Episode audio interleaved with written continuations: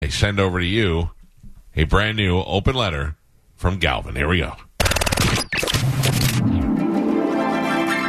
And now, an open letter from Galvin. This is an open letter to people that can't read the room. Dear people that can't read the room, seriously? I'm always amazed when someone is oblivious to the people around them. I went into a convenience store uh, the other morning on my way over here. Nobody else in the store, just the guy working the register and me. I grab a couple of things, and in the maybe two minutes I'm in there, this guy is blasting rap music that is dropping the N word more times in that two minutes than the entire movie Django Unchained. so, of course, whenever I approach the counter with my items, he lowers the music or turns it off, right? Nope. He actually starts rapping along with it and saying the N word every time it comes up. To which I say, catchy tune. No response. Read the room. I'm the customer. Make me feel comfortable. You know how you do that? Don't yell the N word in my face nine times when I'm trying to buy some almonds and a sugar free Gatorade Zero. my wife had a friend whose husband I hate because he couldn't read the room.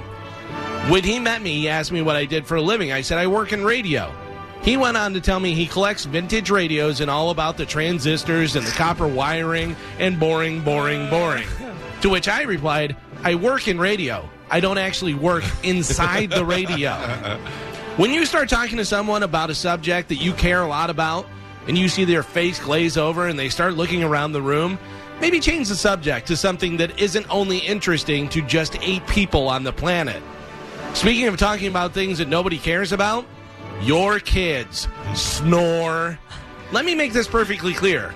Nobody wants to hear about your kids. I mean, occasionally you tell a story or an anecdote, that's fine. But when I know more about your kids than I do my own kid, we got a problem.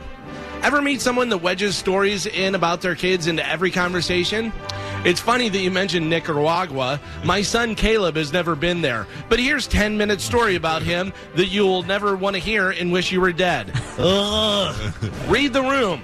Also, just so you know, you're ruining your kid's life because when they're older, I'm going to fight them.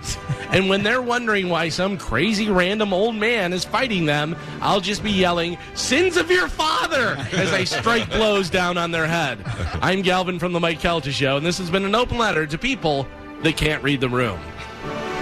Yeah, it's uh you have to pay attention to who's around you and watch people's reactions to things that you're saying. I've bailed out of stories halfway through when I could just see the Yeah. 100%. Yeah. Listen, I think I tell pretty interesting stories, but I've had where